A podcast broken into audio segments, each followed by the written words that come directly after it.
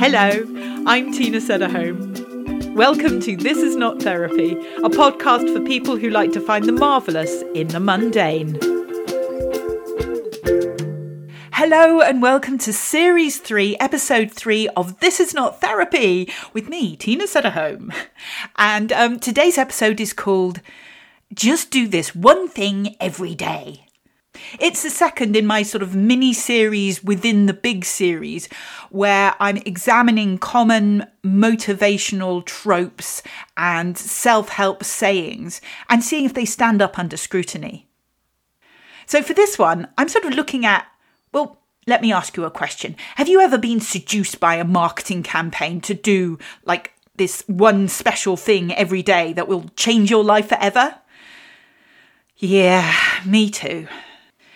So, in today's episode, I'm going to look at this phenomenon through the prism of the exhortation to write every day if you're a writer. But really, I could be talking about anything.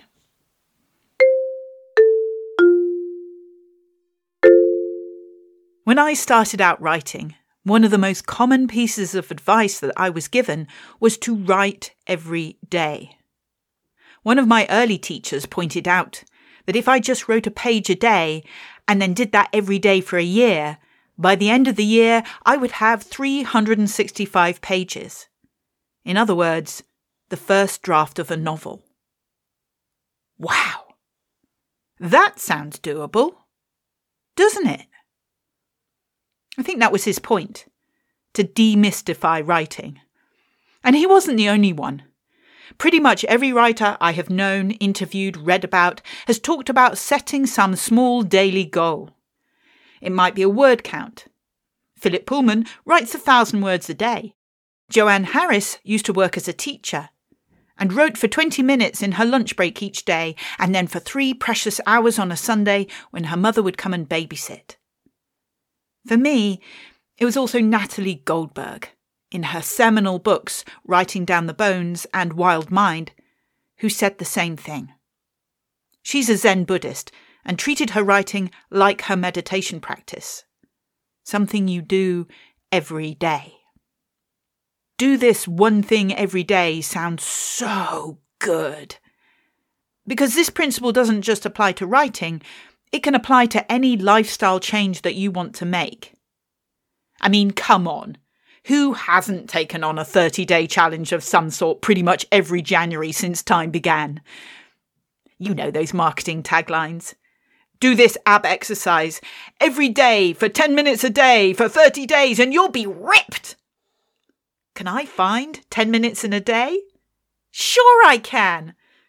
And boy, do I want a belly like that one. It sounds so easy, so seductive, so sexy. There's strong scientific evidence that repeating an action every day for between 28 and 32 days will turn it into a habit. And 28 to 32 days, oh, that feels like nothing, doesn't it? That's what our brains say. Okay, that's what my brain says. My brain temporarily forgets all the things I already have to do each day cleaning, brushing teeth, sleeping, dog walking, going to work, prepping food, the odd shower, checking in on aging parents. Not to mention all the things I already know I should be doing each day for my mental and physical well being meditation, exercise, yoga, Kegel exercises, trying a new recipe, having some me time. And then there are all the things I'd like to be doing writing, reading, dog training because it's not enough to just walk them, raising money for charity, sex, riding a horse, talking to friends, taking the next step towards building a business. Bloody hell, I am exhausted. And that's on a day that doesn't include emergencies flat tire, lost mother, hastily remembered dentist appointment, stubbed toe, a strange stain on the carpet, and the sudden appearance of mouse droppings by the bin. Yuck. I've fallen for this just 10 minutes a day or 25 days to stress free, blah, blah, blah, so many times. My inbox is littered with online courses that I'm halfway through, and some barely started. I mean, I can't resist me a short course, especially if it's free. Many of them have percentage counters so you can see how far you've got. You know, like a little cheerleading squad of numbers. But even in the things I'm super interested in, I generally stop about 72% of the way. Whoop whoop! You've nearly reached the finish line. What a legend! No, no, I'm not a legend. Because I've been at 72% for over a year now. The fact is, just like the internet is a bottomless ocean of content, we are drowning in good things we could be doing. Things we dearly want to do. And the problem with being a writer is that if you buy into the sentiment, write every day, you feel slicked with guilt on the days that you haven't written. It's a low grade, throbbing anxiety which manifests as distraction, a vaguely sickly taste in the mouth, a feeling of, however important or lovely the place you currently are, you should be somewhere else, like your notebook or laptop. This feeling particularly turns up for me when I'm doing something nice, like visiting friends. Oh, here you are, glass of wine in hand, but you know what? You should be writing. You should be writing. It's a total cock blocker to being present. It wasn't supposed to be like this. Write every day is actually a humane way for a writer to get past resistance. Because when you write every day, those horrible voices in your head, they get weaker. And just like when you commit to a 30 day program of any sort, you're giving yourself a discrete measurement that lets you know you've taken another step towards a habit you dearly want to cultivate. And once you've established a writing habit, well, it gets easier. I mean, I wouldn't say it's easy, but it definitely gets easier. The problem is that most writers I know, myself included, we have an internal critic that uses the fact that we may not have written today as proof that we are not really writers. We are some sort of charlatan, masquerading as the real deal. Or perhaps your inner dialogue says, well, if you haven't written today, you must not want it enough. And then there are people who, for health reasons, genuinely can't write every day Write every day is unwittingly ableist advice. I've had to make peace with the advice to write every day. In fact, the do anything every day advice. And I learnt this through an experience with yoga. I don't know if you're familiar with the yoga teacher, Adriene Mishler. She has one of the most successful YouTube channels I've ever seen. In addition to putting up hundreds of free yoga classes, she also sets a 30 day challenge on January the 1st each year. In 2019, I did yoga with Adriene every single day of January. I know. I was very proud. Sometimes it meant getting up at 5 a.m. to fit it in. I did receive many benefits. But I was also exhausted and miserable for the whole of February. And it put me off yoga Granted, I was also trying to find a care home for my dad and get hospital appointments for my mum, as well as my usual workload. So I had a lot on my plate. But this is the problem with do this one thing every day. There's no flexibility, no humanity in it. The following January, I did yoga with Adriene five or six days a week. I'd meant to do it every day again, because I don't learn these lessons easily. I had such a horrendous cold at New Year, I threw up on my yoga mat on day three. I messaged my sister, also a yoga teacher, in tears. Are you finding what feels good? She wrote back. This is Adriene's mantra hashtag find what feels good. No, I snotted all over the phone. Maybe try sitting and just following the breathing, she wrote. Even that didn't feel good. Going to bed with a hot water bottle. That felt good, though. In the end, I only missed one day the first week. But I gave myself permission to do the course in my own time. This triggered immense anxiety. I want to be one of those people who keep up, who cross the finish line triumphant at their self discipline. Otherwise. Otherwise, what? What was the point? Was I only doing this for the gold medal? Or was I doing it to learn how to better listen to my body, to consistently hashtag find what feels good? I love Yoga with Adriene. I'm in awe at her generosity in providing great quality yoga classes and meditations for free. And she often makes the point that you can do this program at your own pace.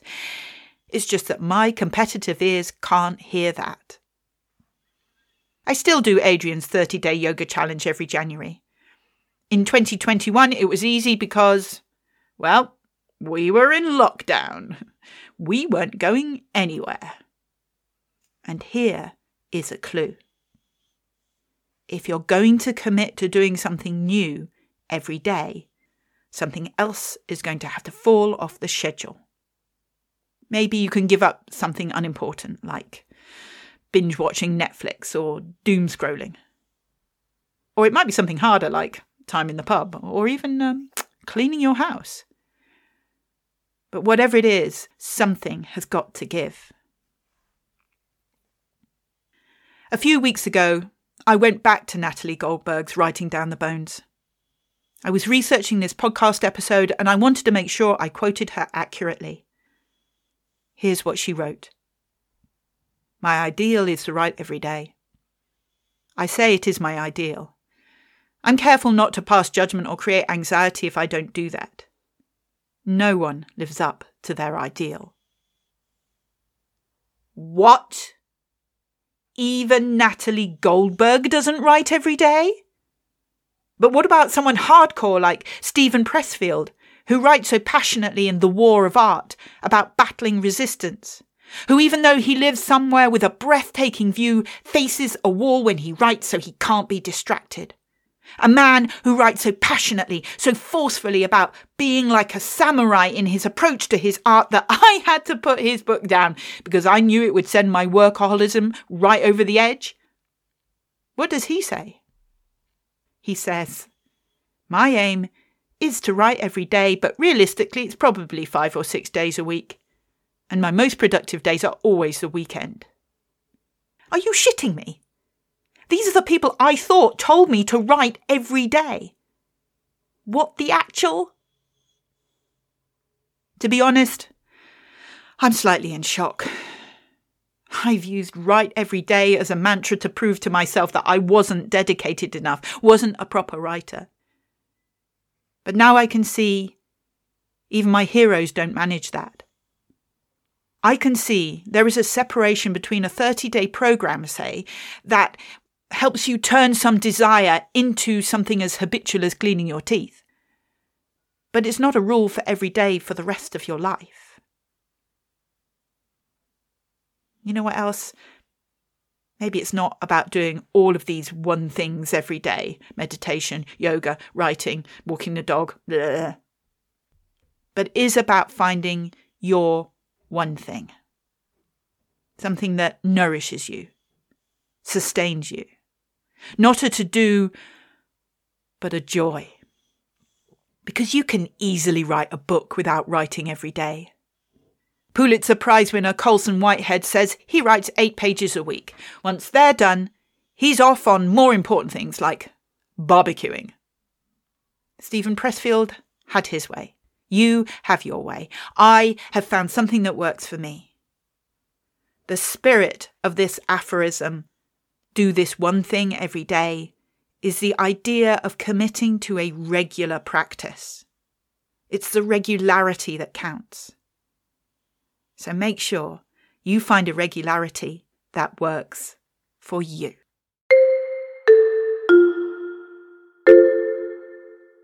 So that was just do this one thing every day. I hope it helps you be a bit easier on yourself, whatever your work or art is in the world. Later today, I'm going to be interviewing one of my all time heroes. I, I took a risk and I just asked him if he would come and be on my little podcast, and he said yes. Wow. So, what you could do for me, if you could keep your fingers crossed that I don't F it all up in a fit of silly fangirldom, and then uh, in the next few weeks, uh, listen out for the results on the podcast.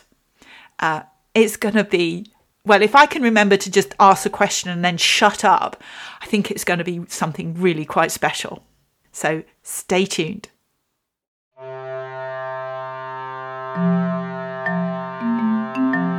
Hi, Tina again. Thanks for listening to This Is Not Therapy. All the books and resources mentioned in the podcast are listed in the show notes, where you can also sign up to my monthly newsletter. If you want to book me for a talk or show, or even buy a book, please go to www.tinasederholm.com. And finally, don't forget to subscribe!